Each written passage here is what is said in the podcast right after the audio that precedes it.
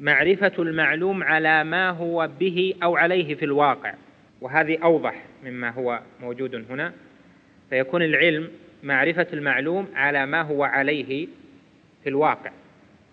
معرفة المعلوم على ما هو عليه في الواقع يعني أن العلم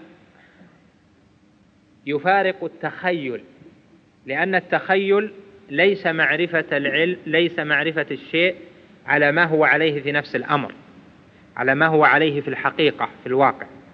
لأن المتخيل يتخيل أشياء ربما كانت غير موجودة في الواقع. فليس كل موجود ذهنا موجودا واقعا. قال معرفة المعلوم على ما هو عليه في الواقع يعني في نفس الأمر. مثلا إذا عرف أن الإنسان عاقل. هذا يسمى علما لأنه عرف المعلوم وهو الإنسان على ما هو عليه في نفس الأمر وهو أنه عاقل. الحيوانات تلد. الطيور مثلا تبيض. إذا عرف هذه المعلومة يقال له علمها لأنه علمها على ما هي عليه في الواقع. لكن لو تخيل شيئا تخيل مدينة من صفتها كذا وكذا. مثل ما تخيل الشيخ أبو بكر الجزائري مدينة من صفتها كذا وكذا وألف فيها كتابا. هذا خيال. هل هو علم؟ وتخيل هذا الشيء أنه ذهب إلى مدينة ومن صفتها كذا وكذا مدينة موصوفة بأنها مدينة مسلمة كل ما فيها موافق للشرع. هذا خيال لكن هل هذا موجود في الواقع؟ ليس موجودا فلا يسمى علما لأنه إنما تخيل هذا تخيلا وكتبه فمستنده توهم الذهن ليس مستنده العلم بشيء واقع في الخارج. ولهذا لا يسمى عندهم علما وإنما يسمى خيالا وتصورا لا مستند له من الواقع. هو اعترض على على الماتن باعتراض ما نطيل يعني في بيانه لكن وضح لكم يعني أشير إليه إشارة أن قوله العلم معرفة المعلوم هذا يستدعي تسلسل دور ليش؟ لأن المعلوم ما هو؟ هو ما يعلم. فصار أنه يفسر العلم بشيء يحتاج إلى العلم وهذا يقتضي الدور. على كل حال تنبيه على أنه في هذه الرسالة أنها لتبسيط وتقريب فن أصول الفقه وليست دقيقة كما هو ظاهر. الجهل ما هو؟ قال الجهل تصور الشيء على خلاف ما هو به. أنا بمر بسرعة فتعذروني. الجهل تصور الشيء على خلاف ما هو به. وفي نسخة أخرى تصور الشيء على خلاف ما هو عليه في الواقع. على خلاف ما هو به في الواقع أو على خلاف ما هو عليه في الواقع. تصور الشيء على خلاف ما هو عليه في الواقع. هذا يسمى جهل لأنه تصوره بصورة وعرفه على شيء خلاف ما هو عليه. فإذا هو لم يعلمه وإنما جهله لأن هذا الشيء المعلوم أو الذي يراد العلم به هو على صفة وهذا تصوره بنظره أو بغيره على خلاف ما هو عليه فصار جهلا. والجهل نقيض العلم. و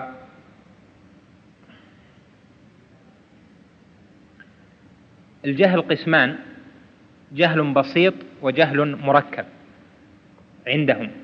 فالجهل البسيط إذا كان لا يعرف الشيء أصلا. والجهل المركب إذا عرفه على خلاف ما هو عليه واعتقد أنه مصيب.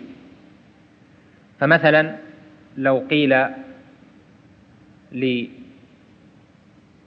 رجل هل يجوز التيمم عند فقد الماء؟ فقال رجل لا أدري. وقال آخر يجوز. وقال آخر لا يجوز. أحد الرجلين قال لا أدري والآخر قال لا يجوز. يعني التيمم عند فقد الماء. الذي قال لا أدري جهله جهل بسيط لأنه لم يتصور الشيء أصلا. والثاني جهله جهل مركب لأنه تصور الشيء على خلاف ما هو عليه. لأن حكم المسألة الجواز وهو تصورها بأنها غير جائزة معتقدا صواب نفسه وأنه يعلم هذه المسألة فصار جهله مركب فصار جهله مركبا من شيئين. الأول عدم العلم بالمسألة الثاني اعتقاد أن علمه صحيح بها. صار جهل مركب من من جهتين. ولهذا يقول العلماء الجهل البسيط أخف من الجهل المركب. ولهذا لا يعاب أن يقال أن يقول المرء لا أدري لا أعلم. لأن من طبيعة ابن آدم أن يجهل لكن أن يتكلم بغير علم هذا يكون جاهل جهلا مركبا. بعد أن ذكر العلم ونقيضه اللي هو الجهل ذكر أقسام العلم. قال العلم قسمان العلم الضروري والعلم المكتسب. ما هو العلم الضروري؟ قال ما لم يقع عن نظر واستدلال. بمعنى أنه يحصل للمرء بالاضطرار. من مثل كونه حيا. كونك حيا هذا يحصل لك بالاضطرار. ما يحصل ما يحتاج أن تعمل ذهنك أو تستدل أو تنظر. أنت حي تشعر بنفسك بأنك حي. رأيت هذا العمود وإذا لونه أبيض. ما يحتاج في ذهنك أن تفكر وأن تربط شيء بشيء حتى يحصل لك هذا الحكم وهو أنه أبيض. بمجرد ما نظرت إليه اضطررت إلى العلم بأنه أبيض. هذا يسمى علم ضروري. ما معنى كونه ضروريا؟ يعني اضطر المرء إلى العلم به دون نظر ولا استدلال. لمس شيء عرف حجمه كبير صغير. هذا علم يحصل لك بالاضطرار ليس بالاختيار. فإنه يمكن أن تمسك شيء وتقول أنا بختار هوني أعلم به أو, أو لا أعلم به؟ لا يمكن. تنظر إلى رجل هل تختار أن تعلم كونه طويلا أو قصيرا؟ لا تختار. سيحصل لك هذا العلم بالاضطرار. كيف يحصل العلم الاضطراري؟ بالحواس الخمس أو التواتر. الحواس الخمس السمع والبصر سمعت صوتا حصل لك بالاضطرار. هل هو المتكلم رجل أو امرأة؟ هل هو أخوك زيد أو أخوك آخر عمرو؟ هذا يحصل بالاضطرار بالسمع أو البصر برؤيتك للأشياء أو بالشم. شممت رائحة؟ عرفت هل هي رائحة مسك أو هي رائحة شيء منتن. الذوق كذلك ذقت شيئا عرفت هل هو مالح أو حلو؟ هذا يحصل لك بالاضطرار بدون ما تفكر. تحصل لأنك تعرف طعم المالح تعرف طعم الحلو. واللمس كذلك باللمس أو التواتر. يعني ما يحصل بالحواس الخمس ظاهر والتواتر هذا أضافه هو وإضافته وجيهة. وذلك أن الشيء الذي تواتر وانتشر لا يحصل به استدلال. وهذا من مثل ما يقال عند الفقهاء بأن العلم بها ضروري المسائل التي العلم بها ضروري من من من أمور الإسلام. مثل حرمة الزنا. هذه يعرفها كل مسلم. حرمة الخمر كل مسلم يعرفها. لما تناقل الناس ذلك بالتواتر. الصلاة أربع ركعات صلاة الظهر وصلاة الفجر ركعتين. هذا يعلم الناس بالتواتر. فالعلم يحصل له بالاضطرار ما يحتاج له بالتفكير لأن الناس تتابعوا على ذلك بالتواتر. ينقله آلاف عن آلاف عن آلاف فحصل التواتر بهذا. كذلك عند المسلمين القرآن كلام الله جل وعلا لا يحتاج ذلك عندهم إلى استدلال لأن هذا معروف أنه بالتواتر وأنه ليس بكلام النبي صلى الله عليه وسلم وليس بكلام أحد من الخلق إنما هو كلام الله جل وعلا. هذا علم اضطراري علم ضروري. لهذا لو يأتي تأتي إلى أحد من الناس وتقول له أثبت أن القرآن كلام الله من العامة. يقول القرآن كلام الله ما في شك. لما؟ لأنه ما أخذ هذا عن استدلال لأن ليس علما مكتسبا وإنما أخذه بالاضطرار يعني بالتواتر. هكذا عرف عند المسلمين وهكذا تناقله الآلاف عن الآلاف بل الأجيال عن الأجيال. كونه يعلم أنه كلام الله جل وعلا بالاستدلال هذا يحتاج إلى علم مكتسب آخر. وهذا إنما هو خاصة لأهل العلم المكتسب.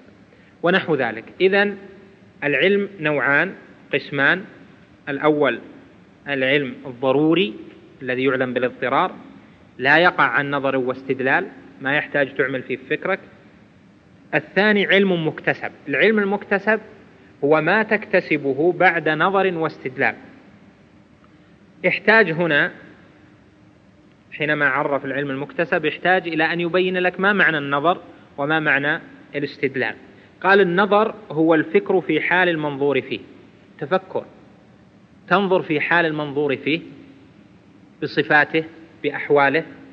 فإذا نظرت في صفاته وفي أحواله وفي تقلباته أكسبك هذا شيئا وهذا هو المكتسب. مكتسب عن طريق النظر. قال والاستدلال. النظر هو الفكر والتفكر في حال المنظور فيه يعني طلب الدليل من المنظور فيه. إذا كان المنظور فيه آية كونية طلب الدليل من هذه الآية الكونية.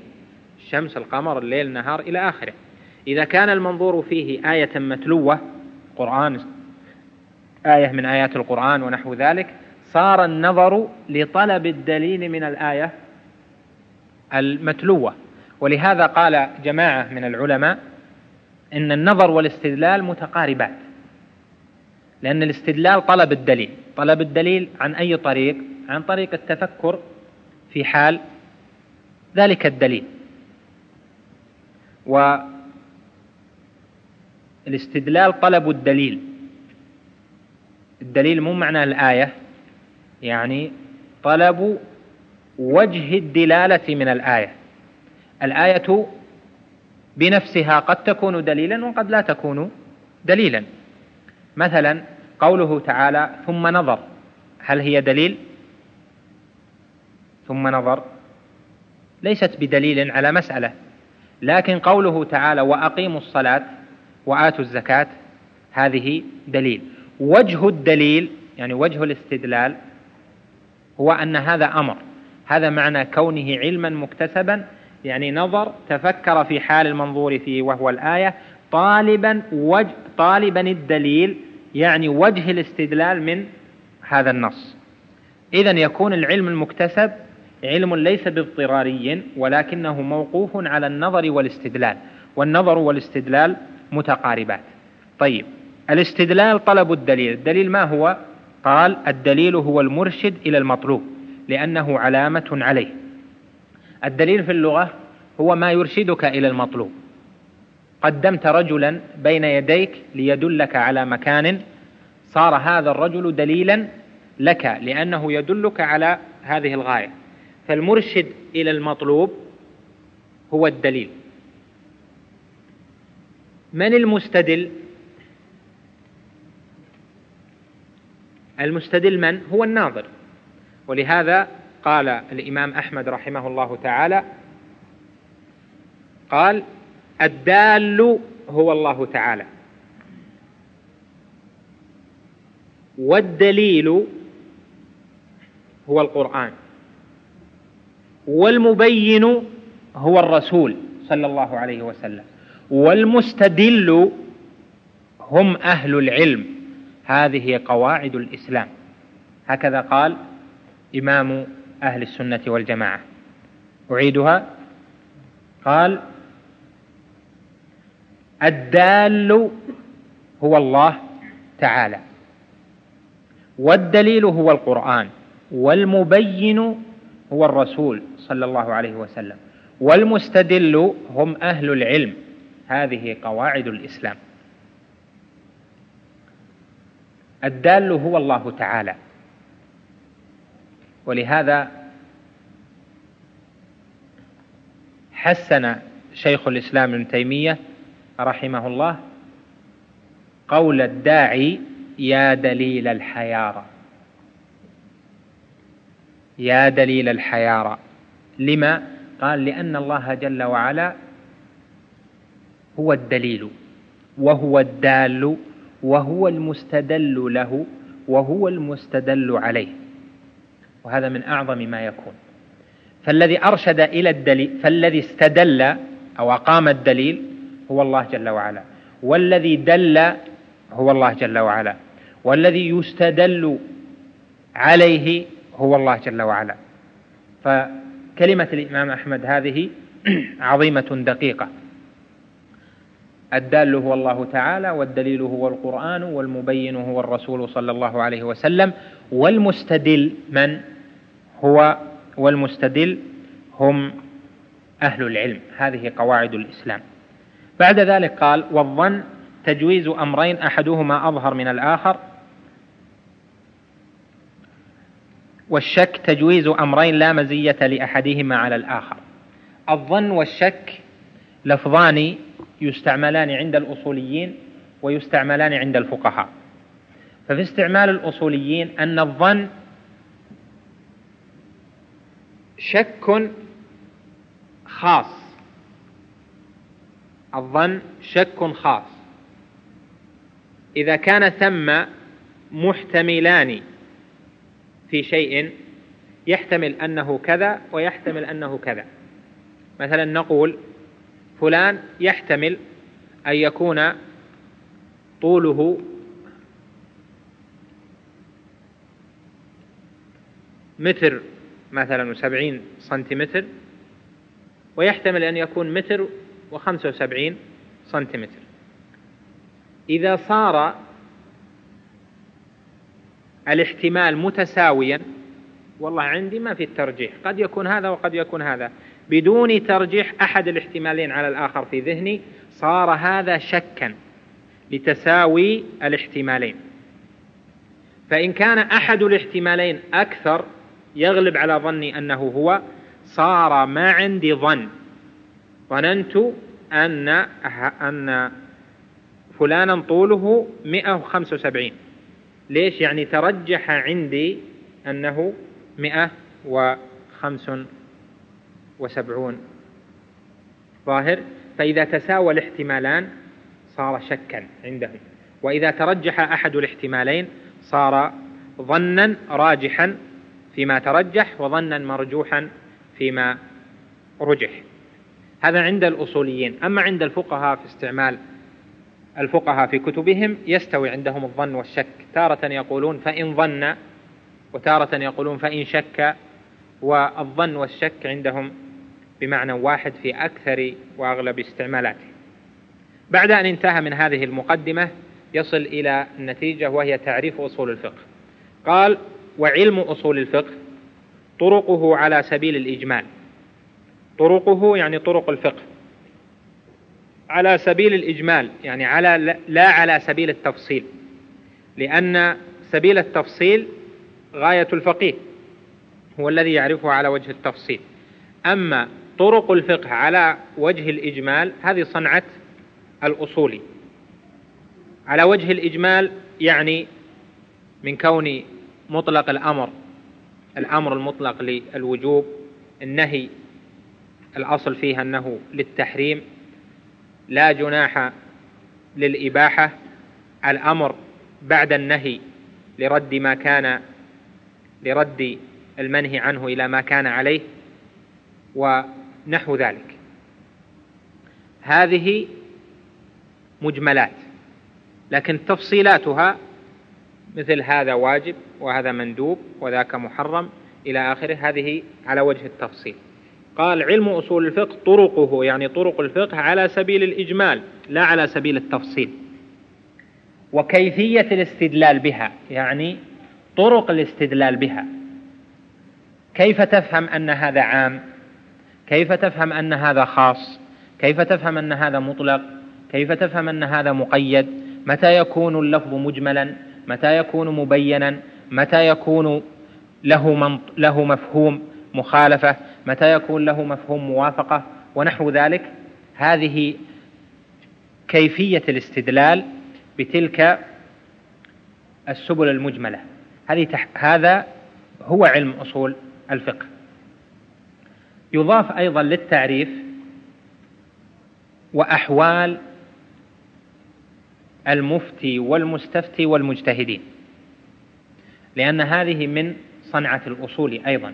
فإن في أواخر كتب الأصول يذكر حال المفتي وحال المستفتي الأدب أدب المستفتي وأدب المفتي وحال المجتهدين أقسام المجتهدين مجتهد مطلق مستقل مقيد إلى آخره وآداب الاجتهاد ونحو ذلك.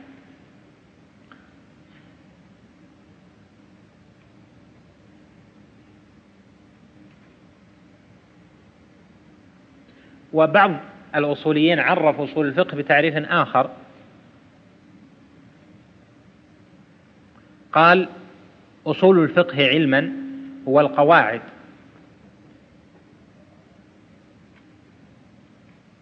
التي يمكن بها استنباط الأحكام الشرعية من أدلتها التفصيلية.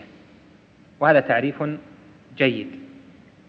أو كما ذكرت لكم في أول الشرح أن أصول الفقه علما يمكن أن يعرف بأنه القواعد التي يبنى عليها فهم الفقه القواعد التي يبنى عليها فهم الأحكام الشرعية الفرعية.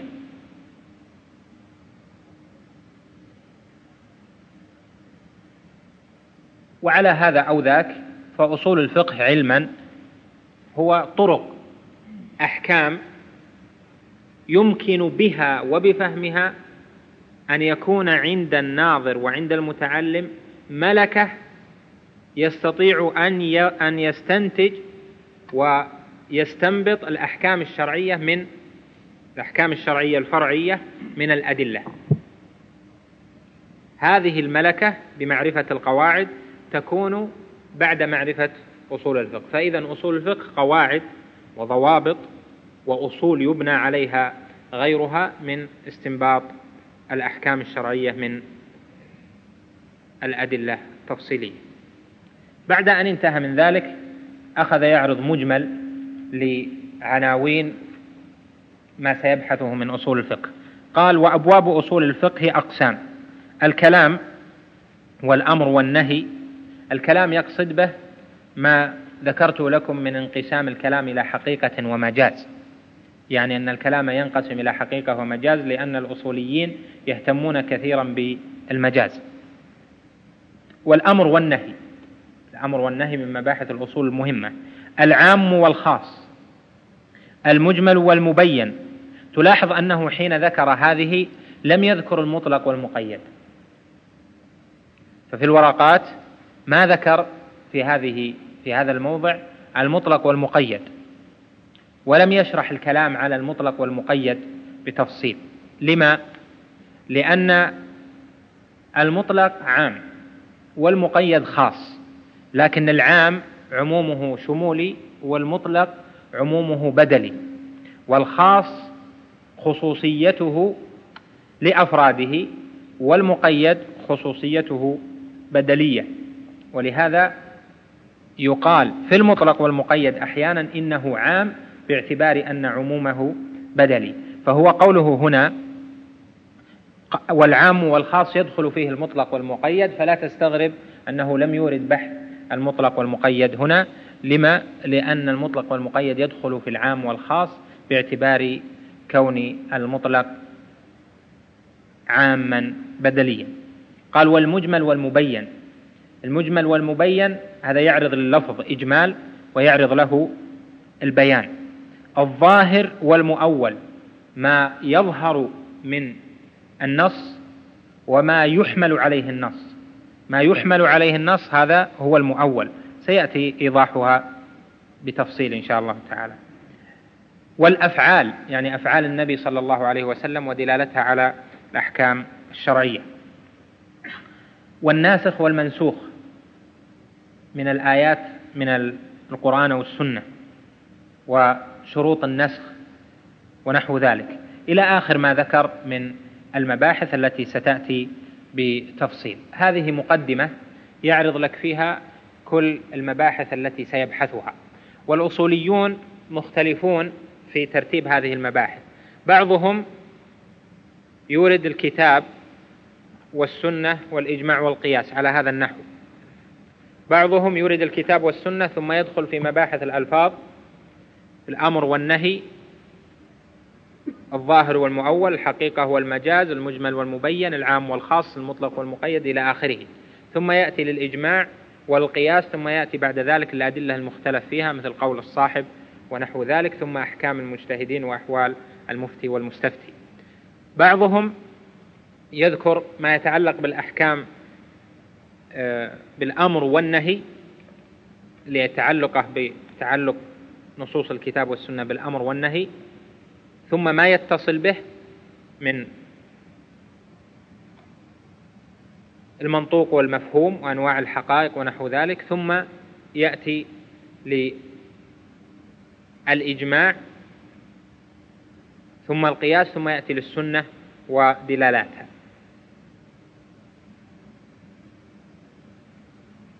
أريد من هذا أن تفهم أن ترتيب كتب أصول الفقه مختلفة.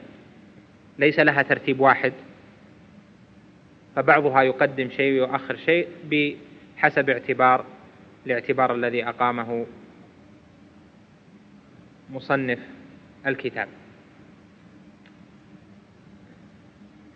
نشرع إن شاء الله تعالى غدا في زبدة الأصول اللي هو الكلام على الأمر والنهي والعام والخاص ونحو ذلك. أسأل الله جل وعلا أن يعلمني وإياكم العلم النافع وأن يمن علينا بالعمل الصالح وأن يرشدنا إلى ما يحبه ويرضاه. وصلى الله وسلم على نبينا محمد. ما حضر؟ الاختصار هذه يعني السبب والشرط والمانع والعلة هذا قصدك؟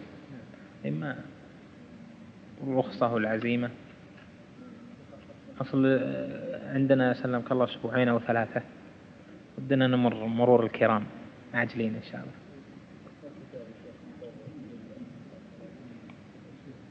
أصول الفقه. في كتاب الأشقر الحمد لله. وصلى الله وسلم على نبينا محمد. قال المؤلف رحمه الله فأما أقسام الكلام فأقل ما يتركب منه الكلام اسمان أو اسم وفعل أو فعل وحرف أو اسم وحرف. والكلام ينقسم إلى أمر ونهي وخبر واستخبار وينقسم أيضا إلى تمن وعرض وقسم ومن وجه آخر ينقسم إلى حقيقة ومجاز فالحقيقة ما بقي في الاستعمال على موضوعه وقيل ما استعمل فيما اصطلح عليه من المخاطبة. والمجاز ما تجوز عن مجاز والمجاز. والمجاز ما تجوز عن موضوعه. والحقيقة إما لغوية لغوية. إما لغوية وإما شرعية وإما عرفية. والمجاز إما أن يكون بزيادة أو نقصان أو نقل أو استعارة. والمجاز بالزيادة مثل قوله تعالى ليس كمثله شيء. والمجاز بالنقصان مثل قوله تعالى واسأل القرية. والمجاز بالنقل كالقائد فيما يخرج من الإنسان والمجاز بالاستعارة كقوله تعالى جدارا يريد أن ينقض. والأمر استدعاء الفعل بالقول مما لا حسبك. نعم. أظن فيه وقت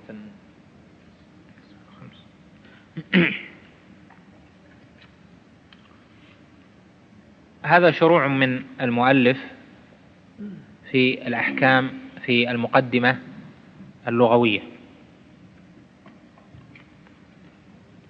المقدمة اللغوية يختلف المصنفون في الأصول في ذكر مسائلها. بعضهم يطنب بعضهم يختصر لكن يجتمعون في أنه لا بد أن تذكر مسائل من أصول اللغة للحاجة إليها في فن أصول الفقه. بدأ ذلك بذكر أقسام الكلام.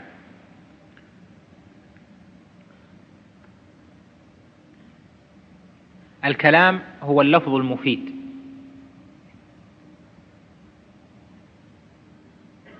فائدة يحسن السكوت عليها. كما قال ابن مالك كلامنا لفظ مفيد كاستقم. الكلام يتركب من كلمات. قد يكون ذلك التركب من كلمتين أو ثلاث أو أكثر. وقد يكون من كلمة واحدة ظاهرة وأخرى مضمرة. قال هنا الجويني أقل ما يتركب, منه الكلام اسمان أو اسم وفعل أو فعل وحرف أو اسم وحرف. اسمان مبتدأ وخبر محمد قادم. الأصول مهمة كلام تام تكون من اسمين مبتدأ وخبر أو اسم وفعل. قام زيد. قرأ عمرو. أتى محمد. ذهب أحمد. هذا فعل وفاعل. فعل واسم. هذا أيضا من أقل ما يتركب منه. ومنه استقم. استقم فعل كلمة واحدة. أين فاعلها؟ ضمير مستتر وجوبا. ضمير مستتر وجوبا. فهنا أيضا كلمتان أحدهما ظاهرة وهي الفعل وأخرى مضمرة وهي الاسم. في الحقيقة الكلام عند النحويين وعند البلاغيين ليس إلا هذين النوعين السابقين إما أن يكون من اسمين أو يكون من اسم وفعل فقط.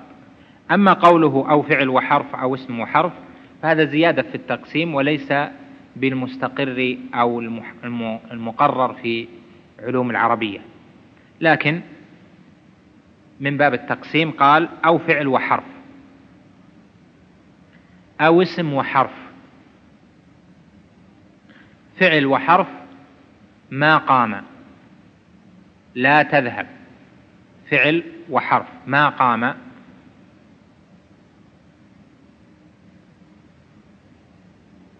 ما قام من؟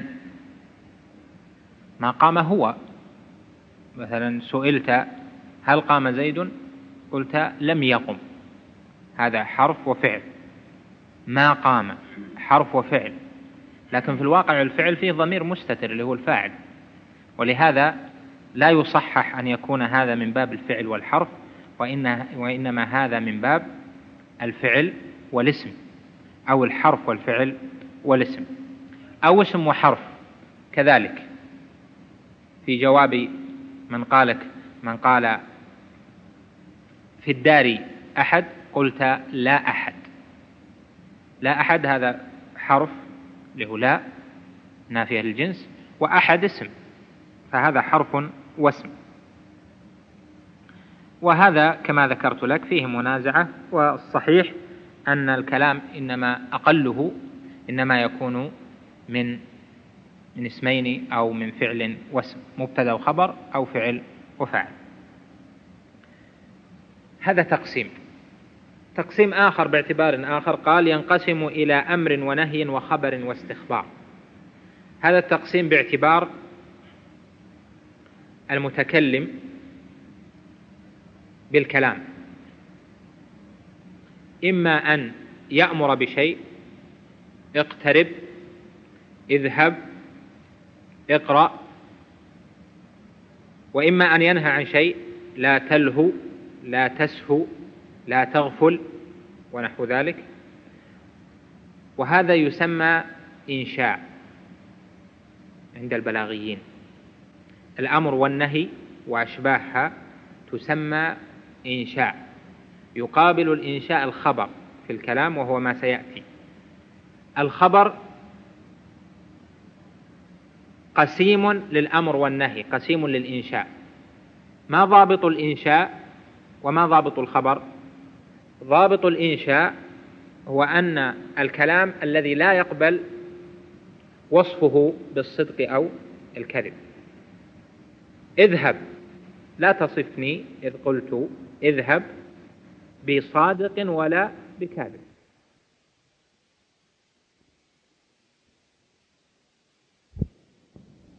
محمد قادم.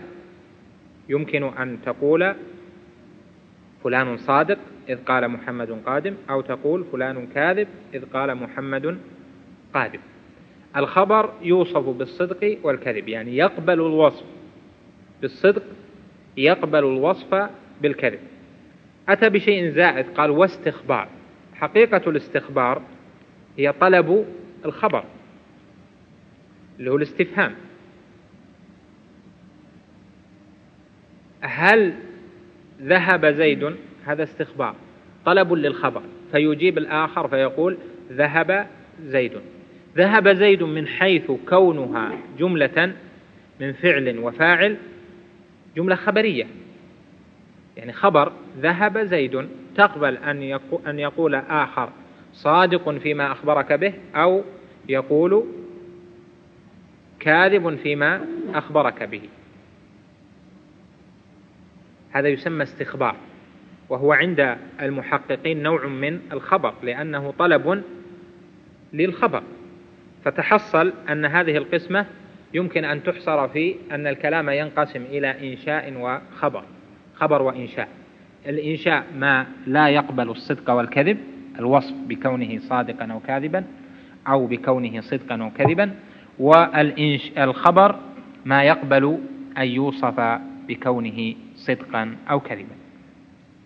ذكر تقسيم آخر باعتبار آخر قال وينقسم أيضا إلى تمن وعرض وقسم. التمني مثل أن يقول ليت زيدا يعود. ليت الشباب ليت الشباب يعود يوما. ليت الشباب يعود يوما. هذا تمني نوع من الأنواع. باعتبار أي شيء هل هو باعتبار المتكلم أو باعتبار المخاطب؟ لا باعتبار المتكلم ولا باعتبار المخاطب. باعتبار الكلام نفسه باعتبار الكلام نفسه. هذا تقسيم ثالث باعتبار ثالث. هذا الكلام متمنن. هذا الكلام معروض. العرض مثل أن تقول ألا تأتينا؟ ومنه من العرض التحضيض وهو الآتي ب بعد لولا وهلا فلولا كان من القرون فهلا جاء القارئ؟ هذا يسمى التحضيض وهو عرض وزيادة. عرض مؤكد. عرض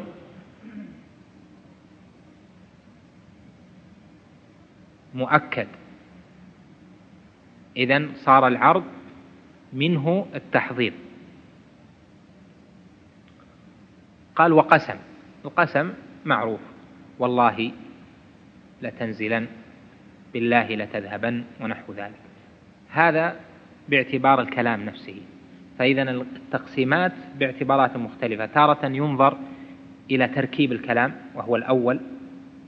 تقسيم الكلام من جهة تركيبه إلى ما يكون من اسمين أو من فعل واسم إلى آخره. تارة ينظر إلى حال المتكلم بالكلام. تارة ينظر إلى حال المتكلم به ونحو ذلك.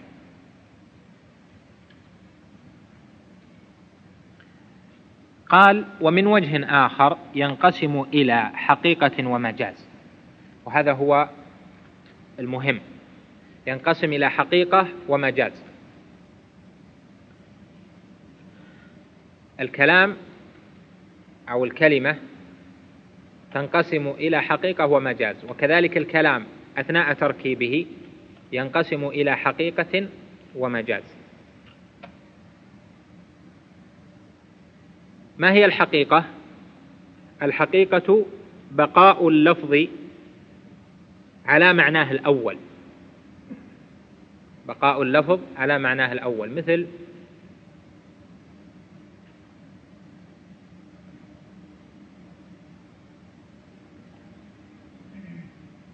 ما يمثلون به مثل الأسد. أسد حقيقة في هذا الحيوان المفترس المعروف. شجرة حقيقة في هذا النبت المعروف. هذا وضعها الأول. المجاز ونقل اللفظ من معناه الأول إلى معنى ثان لمناسبة بينهما أو لعلاقة بينهما. هذا المجاز. ولاحظ أن كثيرا يخلطون بين الحقيقة والمجاز وبين الظاهر والتأويل فيخلطون بين المجاز والتأويل. المجاز شيء والتأويل شيء آخر. إذا المجاز نقل اللفظ أما التأويل صرف اللفظ. المجاز نقل اللفظ من وضعه الأول إلى وضع ثان لعلاقة بينهما. مثل أن تقول فلان أسد لا تريد به الحيوان المفترس لكن تريد فلان أسد في الشجاعة. فنقل اللفظ من معناه الأول إلى معنى جديد. وهذا الذي ذكر من انقسام الكلام إلى حقيقة ومجاز درج عليه جل الأصوليين بل أكثر العلماء في القرون المتأخرة ما بعد القرن الثالث الهجري. وهذا التقسيم إنما ظهر من جهة المعتزلة وذلك أنه لما احتج عليهم أهل السنة برد صرفهم لآيات الصفات وآيات الأسماء عما هي عليه من المعاني أتوا بما يسمى بالمجاز. وأن هذه ألفاظ نقلت من معناها الأول إلى معنى جديد لعلاقة بينهما وبالتأويل وهو أنهم صرفوها لمعنى جديد. والتحقيق في هذه المسألة ولا يتسع المقام لتفصيل الكلام أن لغة العرب لا تعرف في ألفاظها إلا الحقيقة فليس ثم عندهم مجاز. والحقيقة عندهم تارة تكون إفرادية حقيقة في اللفظ بمفرده وتارة تكون تركيبية وهي المفهومة من تركيب الكلام. الحقيقة الإفرادية مثل الأسد هو الأسد الحيوان المفترس. الحقيقة التركيبية هي التي ادعى فيها المدعون المجاز. مثل أن يقال فلان أسد. قال كلمة أسد هذه مجاز عن الرجل الشجاع لأنه لا يعنى بها المعنى الأول. فنقول العرب في استعمالها لتركيب كلامها لا تنظر حين التركيب إلى الألفاظ وإنما تنظر إلى دلالة الألفاظ حال التركيب. فالألفاظ تدل حال التركيب على معنى لا ينتقل معه الذهن من المعنى الأول إلى معنى جديد. مثلا نقول زيد أسد. مباشرة ما دام قال زيد أسد لا يأتي للذهن الأسد الذي هو حيوان المفترس ثم ينتقل منه إلى الرجل الشجاع بقرينة وجود زيد. وإنما مباشرة لما قال زيد أسد علم أن المراد تشبيه زيد بالأسد في شجاعته. وهذه حقيقة تركيبية وهي التي يدعي فيها المخالفون أنها مجاز. مثلا في القرآن في قول الله تعالى فأتى الله بنيانهم من القواعد فخر عليهم السقف من فوقهم وأتاهم العذاب من حيث لا يشعرون. قال فأتى الله بنيانهم من القواعد. فخر عليهم السقف من فوقهم وأتاهم العذاب من حيث لا يشعرون. قال فأتى الله بنيانهم من القواعد. معلوم هنا الذي يتبادر للذهن أول ما يسمع السامع هذا الكلام أتى الله بنيانهم من القواعد أنه ليس إتيان الله لهذا المكان بذاته وإنما أتى بقدرته لأنه قال فأتى الله بنيانهم من القواعد فخر عليهم السقف. فيفهم من حقيقة الكلام هذا المعنى. ولا يمكن أن يفهم منه أنه يمكن أن يكون الإتيان بالذات فيصرف عنه لأجل أنه قال من القواعد ونحو ذلك. فهذا يسمى حقيقة تركيبية وهي التي أو يشبهها الذي يسميه أولئك المجاز. قال تعالى ألم تر إلى ربك كيف مد الظل؟ لا يمكن أن يفهم عربي أن المراد ألم تر إلى ربك يعني ألم تر إلى ذات ربك.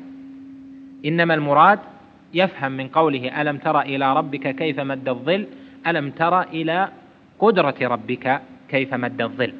وهذا ليس مجازا وإنما هو حقيقة تركيبية. الحقيقة هي التي تعنى عند العرب بالكلام لأن الحقيقة ما هي؟ هي إظهار الحقيقة بهذا الكلام. فصار الكلام حقيقة لأنه تظهر به حقيقة الأمر فالكلام كله حقيقة. هذه الحقيقة تارة تكون إفرادية في اللفظ وتارة تكون تركيبية بالكلام جميعا. وهنا مثل بأمثلة يأتي الكلام عليها لكن هذه الحقيقة في مثل قوله تعالى واسأل القرية التي كنا فيها تعريف المجاز الذي عرفوه به أن المجاز نقل اللفظ من معناه الأول إلى معنى ثاني. وهذا يسمونه من مجاز النقص لأن حذفت منه أهل القرية. أصل الكلام واسأل أهل القرية. نقول هذا الكلام مفهوم ولا نقول أن ثم مجاز. لأن المستمع لهذا الكلام يعلم أن القرية من حيث هي جدران وأبنية. أنه ليس المراد الجدران والأبنية وإنما المراد أن يسأل من يصح أن ينسب إليه أنه يسأل وهم أهل القرية. فقوله واسأل القرية من الذي يصح أن يسأل؟ أهل القرية. فلهذا يكون الكلام بتركيبته يفيد حقيقة. هذه تسمى حقيقة تركيبية يستفاد تستفاد من تركيب الكلام. لكن لو أتى بمفردها وقيل القرية يعنى بها أهل القرية لم تكن حقيقة إفرادية. ولكن لما استعملت في هذا التركيب صارت حقيقة تركيبية. ومن مثل قوله والعير التي أقبلنا فيها. سأل العير يعني أهل العير ونحو ذلك من أنواع كثيرة في ادعي أنها مجاز في القرآن. بقي أن نقول أن الأصوليين اختلفوا في وجود المجاز في اللغة فمنهم من قال بوجوده في اللغة وهم الكثرة الكاثرة. وهناك قلة أفراد من المحققين نفوا وجود المجاز في اللغة وقالوا كلام العرب كله حقيقة.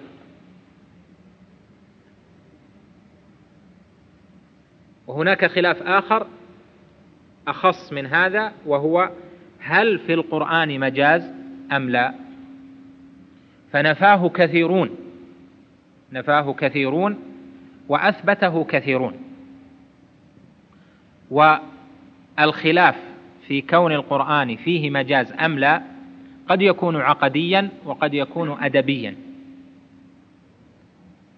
فيكون الخلاف في القول بالمجاز في القرآن عقديا إذا ادعي أن آيات الصفات فيها مجاز.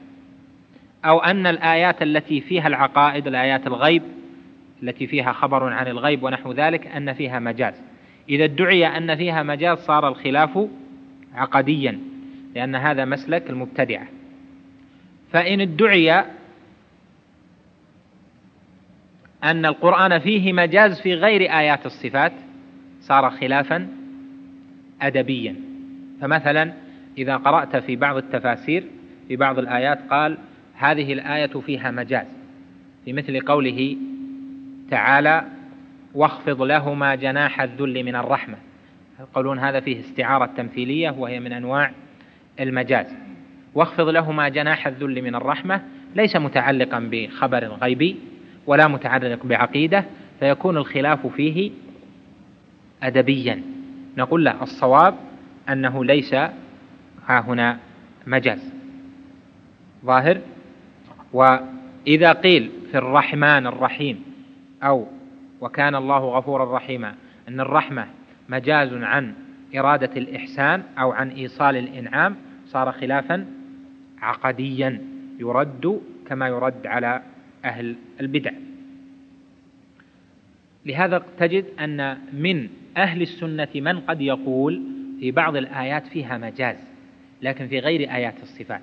هذا يكون خلاف أدبي. نقول الصواب فيه أنه لا مجاز في القرآن أصلا والأصح أيضا أنه لا مجاز في اللغة أصلا لأن كلام العرب حقيقة وقد تكون حقيقة إفرادية وقد تكون تركيبية. في كلام طويل على المجاز ليس هذا محل تفصيله. قال فالحقيقة ما بقي على. ما بقي في الاستعمال على موضوعه وقيل ما استعمل فيما اصطلح عليه من المخاطبة. وهو ما ذكرته لك من أنه ما بقي على وضعه الأول. لفظ لم ينقل عن معناه بقي على وضعه الأول فهذا هو الحقيقة الإفرادية. المجاز ما تجوز عن موضوعه يعني عما وضع له وعلم الوضع من العلوم من علوم اللغة علم يسمى علم الوضع يعنى بهذه الأمور. وهنا قال المجاز ما تجوز عن موضوعه يعني ما تجاوز به المتكلم به ما وضع له إلى شيء آخر. والتعريف الأدق تعريف جماعة من الأصوليين حيث قالوا إن المجاز هو نقل اللفظ من وضعه الأول إلى وضع ثان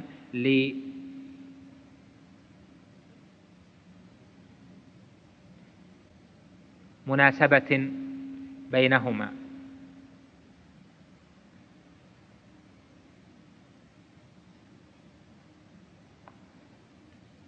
قال الحقيقة إما لغوية وإما شرعية وإما عرفية.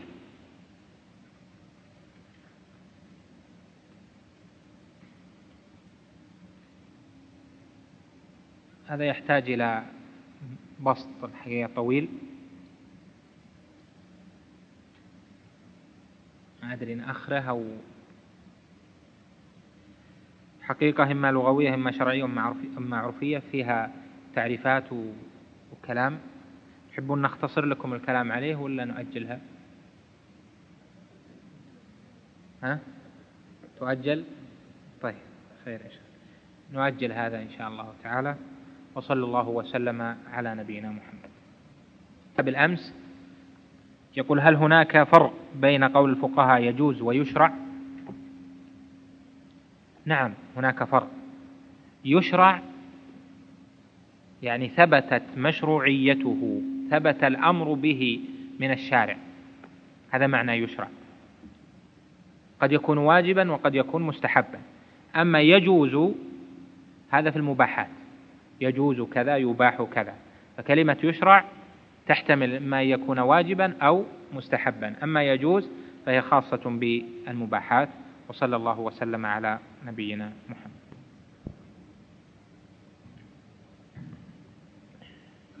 الحمد لله وصلى الله وسلم على نبينا محمد.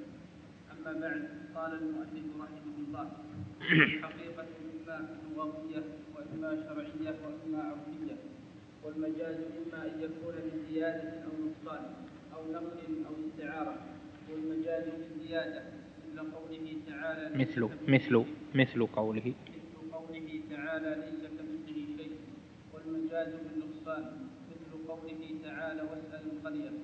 والمجاز بالنقل كالغائب فيما يخرج من الإنسان والمجاز بالاستعارة كقوله تعالى جدارا يريد أن ينفض أصبرك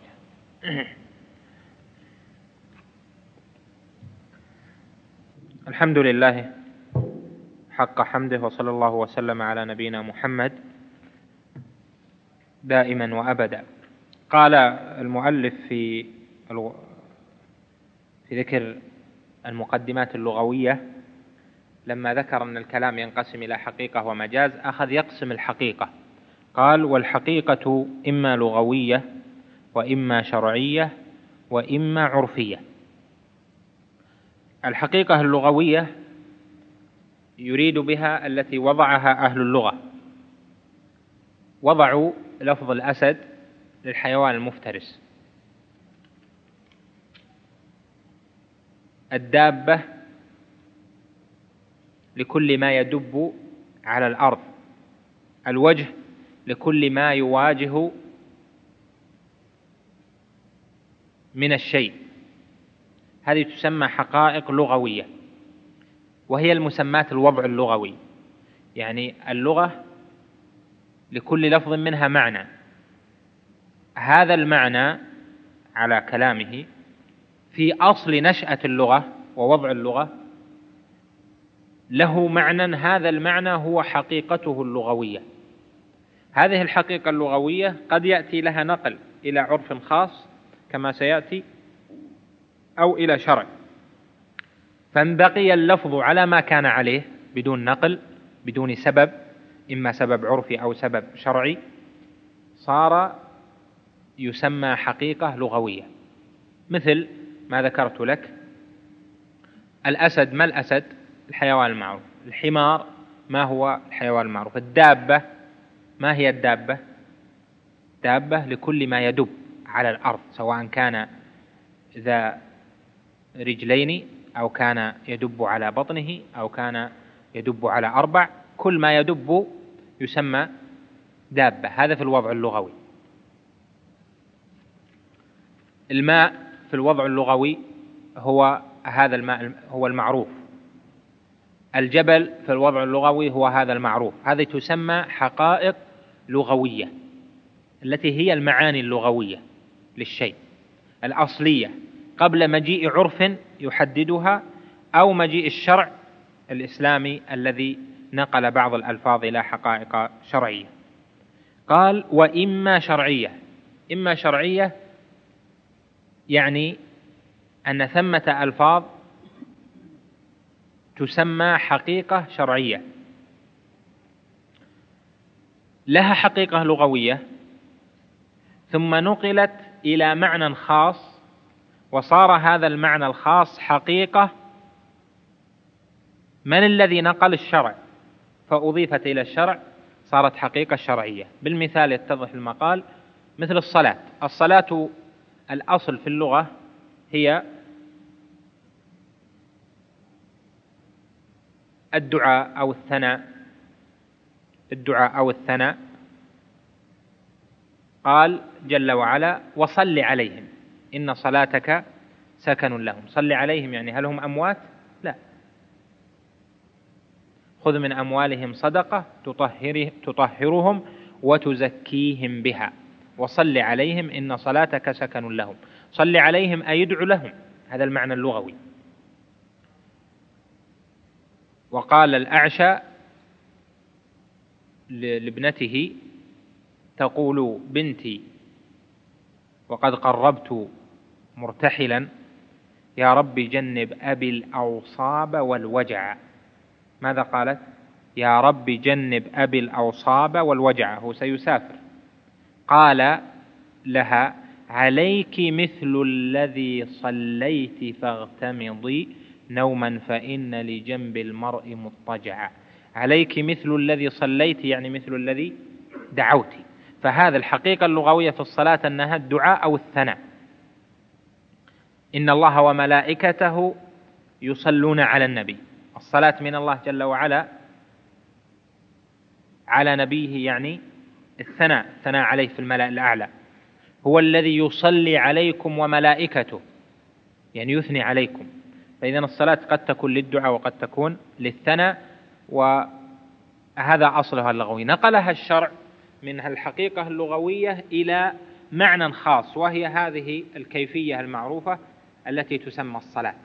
لو قيل لك فلان صلى ما يأتي على بالك الدعاء إنما يأتي على بالك الحقيقة الشرعية وهي الصلاة المعروفة مثل الزكاة.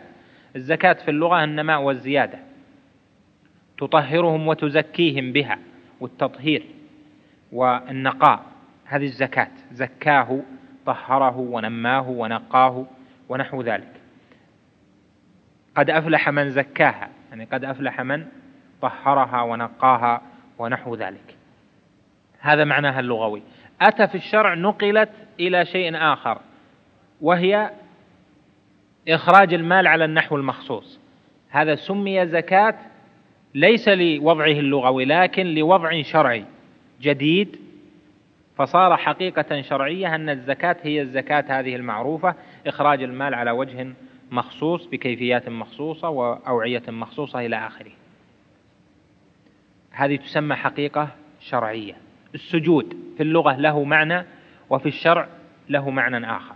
هذا يسمى الحقيقة الشرعية. صار عندنا حقيقة لغوية. هذه الحقيقة اللغوية قد تبقى على أصلها فيصير اللفظ باقيا على أصل وضعه اللغوي وقد تنقل إلى معنى جديد. الذي نقل هو الشرع فتسمى هذا المعنى الجديد حقيقة شرعية. قال وإما عرفية. أحيانا العرف لا يجعل اللفظ على ما هو عليه في اللغة بل يجعله أخص منه أو أوسع منه. مثل مثلا الدابة. الدابة في اللغة كما ذكرت لك اسم لما يدب على وجه الأرض.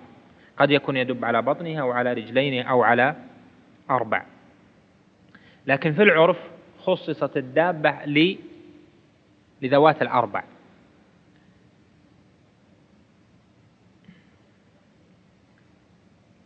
نمثل يعني أمثلة العرفية كثيرة مثل اللحم. لو قال فلان أكلت لحما. اللحم من قديم من العرب من وقت العرب. اللحم لا يصدق على السمك مع أن السمك لحم. السمك لحم.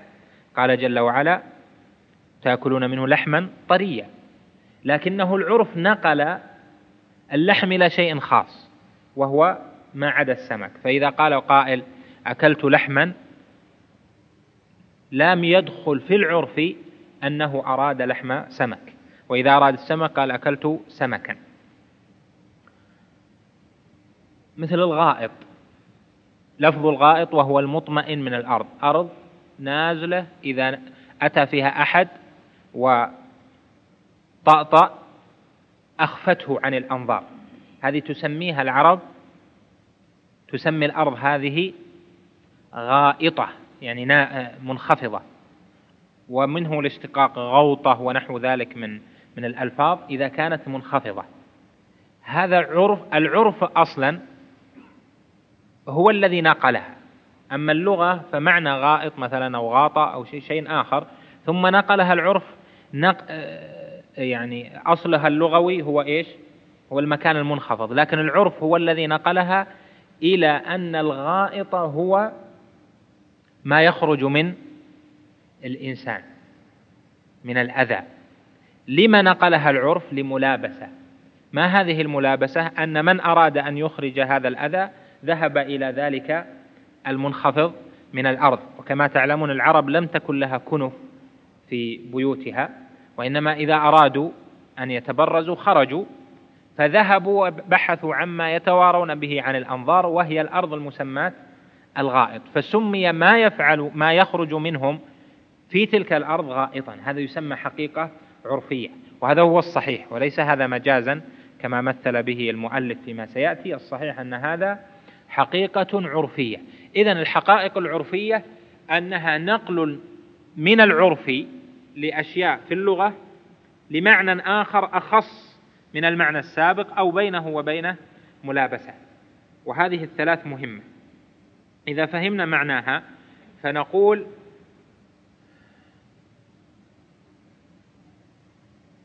قد. قد يتعرض اللفظ في نصوص الشرع إلى أن تتنازعه الحقائق تتنازع الحقيقة اللغوية تتنازع الحقيقة الشرعية تتنازع الحقيقة العرفية. فإذا تنازع اللفظ أكثر من حقيقة فأي الحقائق يقدم؟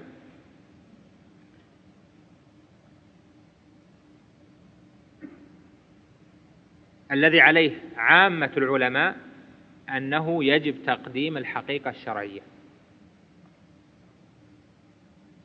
إذا قلنا صلى فلان نعرف الصلاة المراد بها الحقيقة الشرعية. قال جل وعلا وأقم الصلاة. نعرف الصلاة هي حقيقة الشرعية لأن هذا اللفظ نعرف أن الشرع نقله من اللغة إلى شيء جديد. فإذا يجب تقديم الحقائق الشرعية أولا عند التعارض. ثانيا الذي عليه جمهور العلماء خلافا للحنفية أنه يقدم بعد الشرعية العرفية. إذا تنازع اللفظ حقيقة عرفية ولغوية هل يحمل على اللغوية أو يحمل على العرفية؟ نقدم العرفية. لما؟ لأن اللغوية باقية على أصلها وأما العرفية منقولة. فلهذا يقدم المنقول على ما هو باق على أصله إذ هذه فائدة النقل أو هذه من فوائد النقل. ظاهر؟ إذا نقدم العرفية. مثلا نقول فلان أتى على دابة. دابة يعني ذوات ذوات الأربع. يعني هذه الحقيقة العرفية.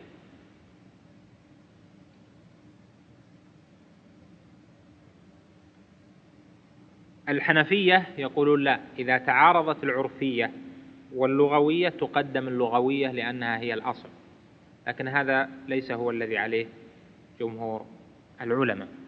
إذا تحصل عندنا أن عامة أهل العلم أن الحقيقة الشرعية مقدمة عند التعارض ثم إذا تعارضت الحقيقة العرفية واللغوية تقدم العرفية عند جمهور العلماء وتقدم اللغوية عند الحنفية. ما مثال ذلك؟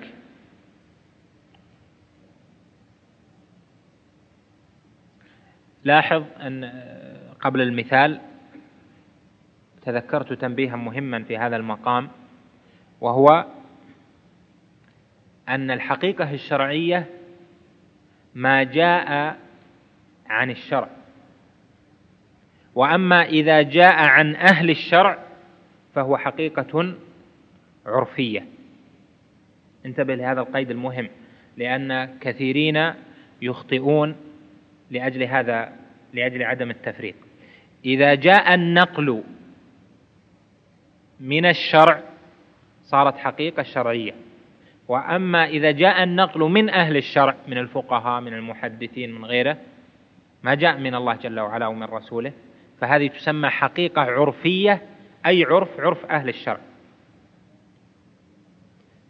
لهذا تجد أن الفقهاء مثلا أحيانا يقولون في التعريفات وشرعا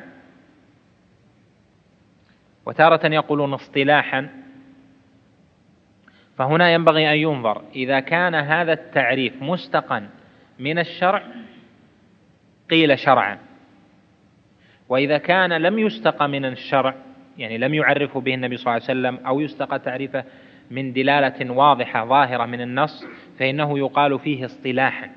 لأن هذا اصطلح عليه علماء مذهب معين. ولهذا تجد أن في البيع مثلا تعريف البيع عند الحنابلة يختلف عن تعريفه عند الشافعية يختلف عن تعريفه عند المالكية إلى آخره. إذا كان تعريفه مختلفا والكل يقولون شرعا كذا لا يستقيم. لأنهم لم يختلفوا في الصلاة أن الصلاة تعريفها شرعا هي كذا وكذا. يعني أو الصلاة شرعا حقيقة شرعية هي هذه المعروفة. فإذا نقول البيع اصطلاحا هو مثلا مبادلة مال بمال إلى آخره. ظاهر؟ لهذا نقول إذا أتى النقل من أهل الشرع صارت حقيقة عرفية.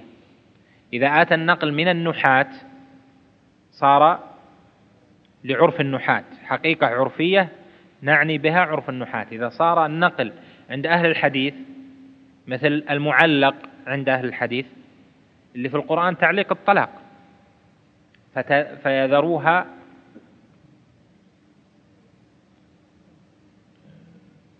قال شو أول الآية؟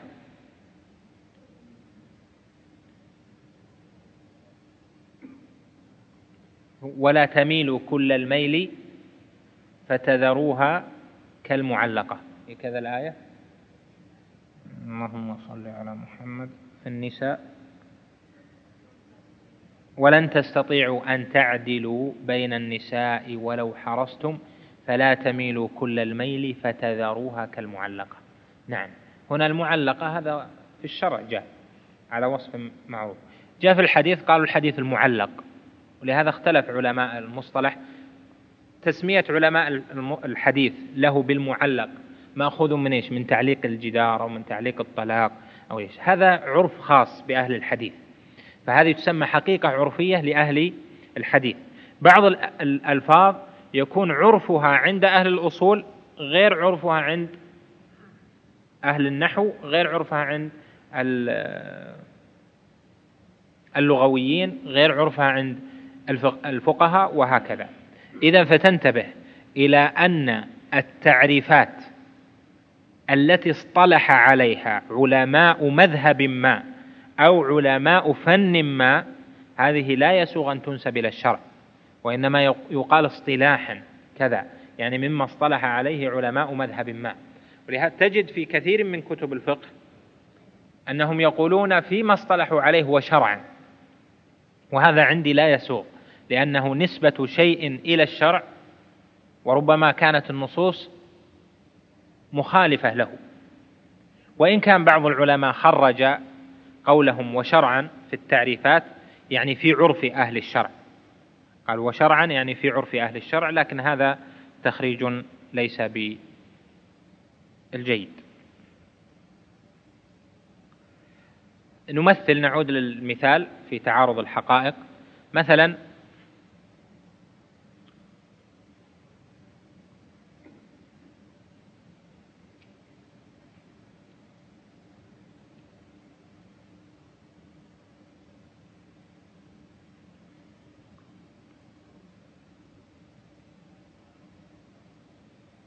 لو قال قائل.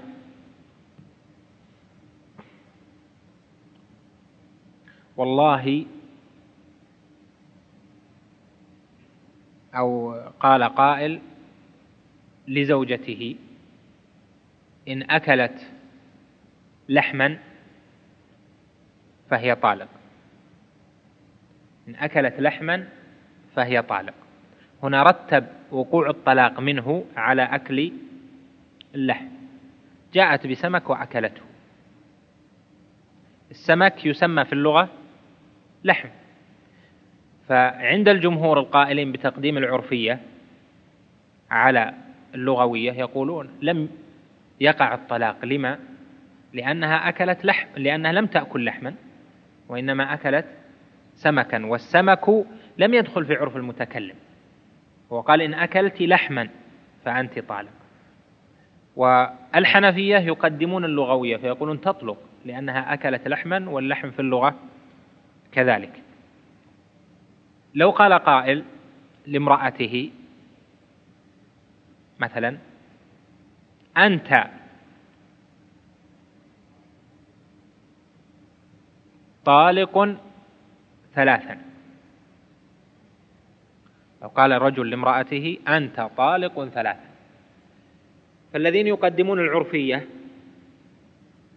العرفية يقولون قوله أنت لا يعني به أصله اللغوي. ويقصد أنت ولكن قال أنت لأن عرفه لهجته في قومه هكذا. ما يقول أنت يقول للمرأة أنت ونحو ذلك. فهذا عند من يقدم العرفية يقولون يقع لأن المراد بالمقاصد وهو قصد إيقاع الطلاق إلا أن يكون عالما بالعربية وأراد تخويفها في تفصيل آخر. الحنفية بالعكس يقولون لا يقع الطلاق. لأن هنا نقدم اللغوية على العرفية وهو قال أنت وأنت غير أنت فلهذا لا يقع بذلك طلاق. مثلا في قوله تعالى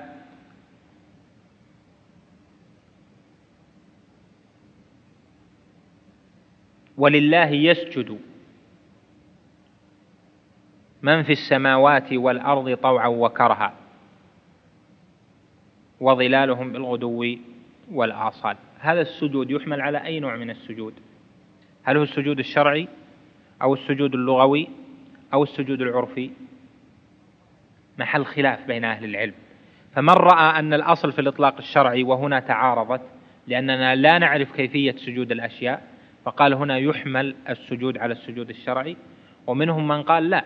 نحمله على السجود العرفي المتعارف بين عند الناس وهو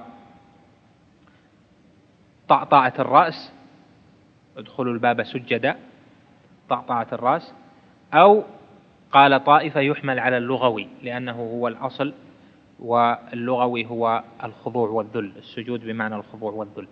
المقصود أن هذه القاعدة عطلت فيها اللي هي بيان الحقائق والتعارض لأنك ستجد لها فوائد كثيرة في الفقه وفي شرح الأحاديث وفي التفسير. ومن جهة لم أحصد كثرة تطبيقاتها فيما مر علي في التفسير. كثيرا ما تطبق هذه في التفسير لكن تطبيقها ينبغي أن يكون على معرفة وبينة. طيب في قوله تعالى وصل عليهم إن صلاتك سكن لهم. لماذا ما نحملها على الشرعية؟ أليس الأصل في الصلاة الشرعية؟ الألفاظ إذا تعارضت. الأصل أن تكون أن تقدم الحقائق الشرعية. فلماذا لا نقول وصل عليهم يعني الصلاة الشرعية؟ فما الجواب؟ نقول لا يمكن أن تحمل على الصلاة الشرعية على الحقيقة الشرعية لأنه قال صل عليهم. والصلاة على الآدمي لا تكون إلا إذا مات وهذا حي. فهذا انتفى بقرينة قوله صل عليهم.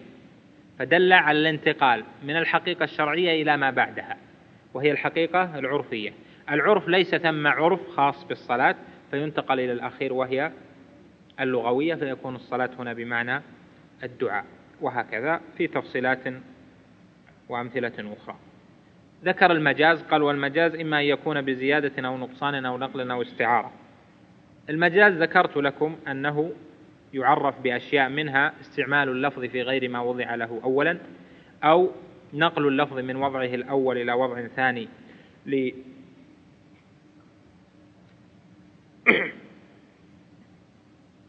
سبب جامع بينهما أو لمناسبة بينهما. وذكر هنا كتقسيم قال إما أن يكون بزيادة أو نقصان أو نقل أو استعارة. المجاز ينقسم إلى عقلي ولغوي. ينقسم إلى مجاز عقلي وإلى مجاز لغوي. يعني عند القائلين به وكما قدمت لك أن المجاز عندنا الصحيح أنه ليس ثم مجاز في اللغة. لكن نبين شيئا مما يتعلق به لإيضاح المقام. مجاز عقلي ومجاز لغوي. المجاز العقلي إذا أسند الفعل إلى من لم يفعله ظاهرا. مثل مات فلان. معلوم أن فلان لم يفعل الموت وإنما فعل به الموت. يعني الفاعل للإماتة غيره. هذا يسمى مجاز عقلي. أسند الفعل إلى من لم يفعله ظاهرا. أنبت الماء الشجرة الواقع الذي أنبت من؟ والله جل وعلا. وهذا يسمى عندهم مجاز عقلي. هذا على على كلامهم ليس تقريرا لكلام المحققين من أهل السنة. أنبت الربيع البقل. هذا أيضا من؟ المجاز العقلي عندهم. هذا مجاز عقلي. الثاني لغوي. واللغوي ينقسم إلى مفرد وإلى مركب والمفرد له أقسام والمركب له أقسام. هذه التقسيمات للمفرد. إما للمفرد يعني اللي هو الزيادة والنقصان والنقل والاستعارة للمركب. قال هنا أن يكون بزيادة مثل قوله تعالى ليس كمثله شيء. هنا قالوا فيه زيادة الكاف لأن معنى الكلام ليس مثله شيء. هذا واحد. أو نقصان واسأل القرية واسأل أهل القرية. أو نقل مثل عندهم مثل الغائط نقل من المطمئن الأرض إلى ما يخرج من الإنسان من الأذى. أو استعارة مثل جدار يريد أن ينقض. ضابط الاستعارة أنها تقوم طبعا هذه كلها من مباحث البلاغة. في علم البيان من البلاغة لأن البلاغة ثلاثة علوم. الأول علم المعاني وهو علم مهم جدا جدا. الثاني البلاغة البيان. الفن الثاني من البلاغة البيان والبيان عماده على أشياء وهي التشبيه ويدخل في المجاز كثيرا وعلى الكناية والمجاز. ويدخل في المجاز الاستعارة بأنواعها إلى آخره. قال والمجاز بالاستعارة كقوله تعالى جدارا يريد أن ينقض. لأنها عندهم الاستعارة تقوم على تشبيه مشبه ومشبه به. لأنه يستعار شيء لشيء آخر. وهو ليس له في الأصل. قال والمجاز بالزيادة. طبعا الاستعارة تركيبية من المجاز المركب وما قبله من المجاز المفرد وهذه كلها من أقسام المجاز اللغوي. قال والمجاز بالزيادة مثل قوله تعالى ليس كمثله شيء. الكاف هذه حتى عند أهل السنة يقولون هذه الكاف زائدة. صلة.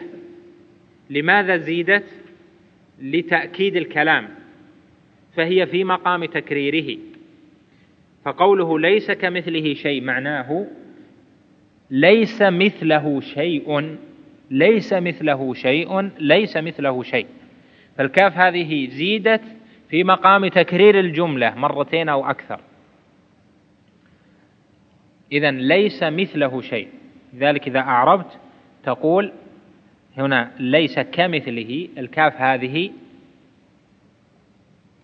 صلة أو تقول حرف جر زائد أو نحو ذلك. مثله كمثله تقول هنا مثل وش نقول اسم مجرور بالكاف؟ لا لأن الكاف هنا زائدة. نقول مثل إيش خبر ليس مقدم.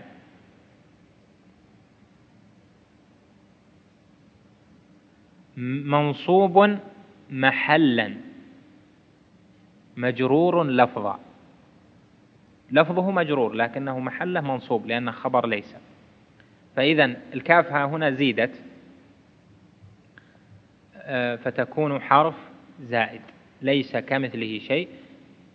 معناه ليس مثله شيء ليس مثله شيء ليس مثله شيء. فالعربي يفهم من مجيء الكاف هنا أنها في مقام تكرير الكلام وتأكيده. القول الثاني أن الكاف هنا بمعنى مثل. قال ليس مثل مثله شيء. ليس مثل مثله شيء. ومجيء الكاف بمعنى مثل هذا معروف في اللغة. قد جاء في القرآن وفي كلام العرب. فمنه في القرآن قوله تعالى ثم قست قلوبكم من بعد ذلك فهي كالحجارة أو أشد قسوة. عطف أشد على الكاف والاسم يعطف على على اسم ما يعطف على حرف. فدل على أن الكاف هنا حرف. ثم قست قلوبكم فهي ك يعني مثل خبر هي. قال أو أشد عطفها على الخبر له مثل. ومنه أيضا قول الشاعر اللي هو كثير أظنه لو كان في قلبي كقدر قلامة حبا لغيرك ما أتتك رسائلي قال لو كان في قلبي كقدري الكاف هنا بمعنى مثل ضرورة لأنه ليس ثم اسم يصلح أن يكون خبر لكان. لو كان في قلبي هذا الجار والمجرور متعلق بخبر مقدم كقدر هذا اسم كان. إذا تقرر ذلك فعلى القول الثاني يكون ليس مثل مثله شيء. فهل هو نفي للمثل أو نفي لمثل المثل؟ قال بعض العلماء إن هذا فيه نفي لمثل المثل. وإذا نفي مثل المثل قد يفهم منه جواز أن يوجد المثل. ظاهر؟ ليس مثل مثله شيء. فمعنى ذلك على هذا التقدير أنه يجوز أن يوجد المثل. قالوا لا ليس هذا المراد لأن نفي مثل المثل عند العرب أبلغ في نفي المثل لأنه يكون بتقدير المثل الثاني بمعنى الذات. فيكون ليس مثل مثله شيء. عند العرب الذي يفهم إذا استعمل مثل هذا الأسلوب يفهم أن معناه ليس مثل ذاته شيء فهو نفي للمثلية الأولى ليس نفيا لمثل المثل الثاني فيكون فيه إثبات لمثل أول وهذا مشهور. والقولان هذان مشهوران عند أهل السنة في ليس كمثله شيء والأول هو الأظهر الأبين وهي أن تكون الكاف صلة. المقصود هناك زيادة مباحث ليس هذا محل بيانها. قال والمجاز بالنقصان مثل قوله تعالى واسأل القرية لأن أصل الكلام عندهم واسأل أهل القرية بقرينة أن القرية لا يصح أن تسأل إذ هي جدران ومبان ونحو ذلك. فلما لم يصلح أن تسأل القرية صار التقدير واسأل أهل القرية فنقص من الكلام كلمة أهل ودلت عليها وجود القرية بقرينة عدم صلاحية القرية لسؤالها فصارت مجاز نقصان. قال والمجاز بالنقل كالغائط فيما يخرج من الإنسان هذا كما قدمت ليس يصح أن يكون مجازا وإنما هو حقيقة. معي ولا متم حقيقة عرفية والمجاز بالاستعارة كقوله تعالى جدارا يريد أن ينقض وهم يقولون مجاز بالاستعارة لأنه استعار الإرادة للجدار فجعل الجدار حيا يصلح أن يكون محلا للإرادة وإرادته أن ينقض. وهذا يسمى عندهم استعارة لأنه أعار الحياة للجدار وأعار الإرادة للجدار وهذا يسمى مجاز وطبعا عندنا كل هذه لا يصلح أن تكون مجازا وإنما جميعا حقيقة وإنما هذه جميعا حقيقة. المجاز بالزيادة هذه لا يصح أن يكون مجازا لأن ليس كمثله شيء. هذا تركيب ظاهر هو حقيقة في ألفاظها لم ينقل شيء إلى شيء آخر. والمجاز بالنقصان هنا واسأل القرية دل علمنا من قبل أن هذه حقيقة تركيبية. يفهم أي سامع منها واسأل القرية بمعنى اسأل أهلها. لا يأتي ذهنه أولا للقرية ثم ينتقل ويفكر في النقصان. يعرف أن المراد أن يسأل أهلها. والمجاز بالنقل هذا علمنا أنه حقيقة عرفية. والمجاز بالاستعارة عندهم عندنا أنه حقيقة تركيبية. ليس مجازا وإنما حقيقة تفهم من تركيب الكلام. وأما هذا المثال بخصوصه فعندنا أن الجدار له إرادة على الصحيح. الجدار له إرادة. ومخلوقات الله جل وعلا التي تسمى الجمادات لها إرادة لها حياة خاصة. ولهذا الجماد لا يصح أن يعرف عند عندنا بأنه الذي ليس فيه حياة. الجماد تعريفه ما ليس فيه حركة ظاهرة. هذا تعريف الجماد عندنا. الجماد هو ما ليس فيه حركة ظاهرة. هذا الجدار أمامنا ليس فيه حركة ظاهرة فهو جماد. خشب أمامنا ليس فيه حركة ظاهرة فهو جماد. أما وهو اللي يناسب كلمة جماد لأنها من الجمود التي هو عدم الحركة. أما أن يقال الجماد ما ليس فيه حياة فهذا باطل لأن الله جل وعلا أثبت أن للجبال حياة وأن للشجر حياة وأن لما لا يرى فيه حركة حياة.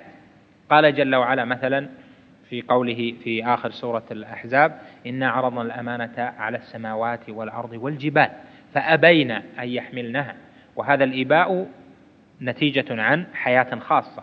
وأيضا قال النبي عليه الصلاة والسلام جبل أحد جبل يحبنا ونحبه فأثبت أنه يحب فدل على أن له حياة خاصة. كذلك الجذع كان يحن لما تركه النبي صلى الله عليه وسلم حن حنين العشاء. جذع أحد ثوار المسجد جذع من الجذوع. كان النبي صلى الله عليه وسلم يستند إليه في خطبة الجمعة. فلما تركه بعد أن عمل له المنبر حن سمع له حنين كحنين العشار كحنين الإبل. فهذا فيه إثبات الحياة. كذلك كان يسمع سلام بعض الصخور والحصى عليه عليه الصلاة والسلام ونحو ذلك. المقصود أن هذه التي تسمى جمادات في الشرع أدلة كثيرة يطول. لو أردنا أن نسردها طال المقام جدا. تدل على أن فيها حياة خاصة. فهنا الجدار جدارا يريد أن ينقض هذا فيه إثبات الإرادة للجدار نأخذه بظاهره أن الجدار له إرادة. يريد أن ينقض له إرادة خاصة. ثم أنه يريد أن ينقض. هل هذا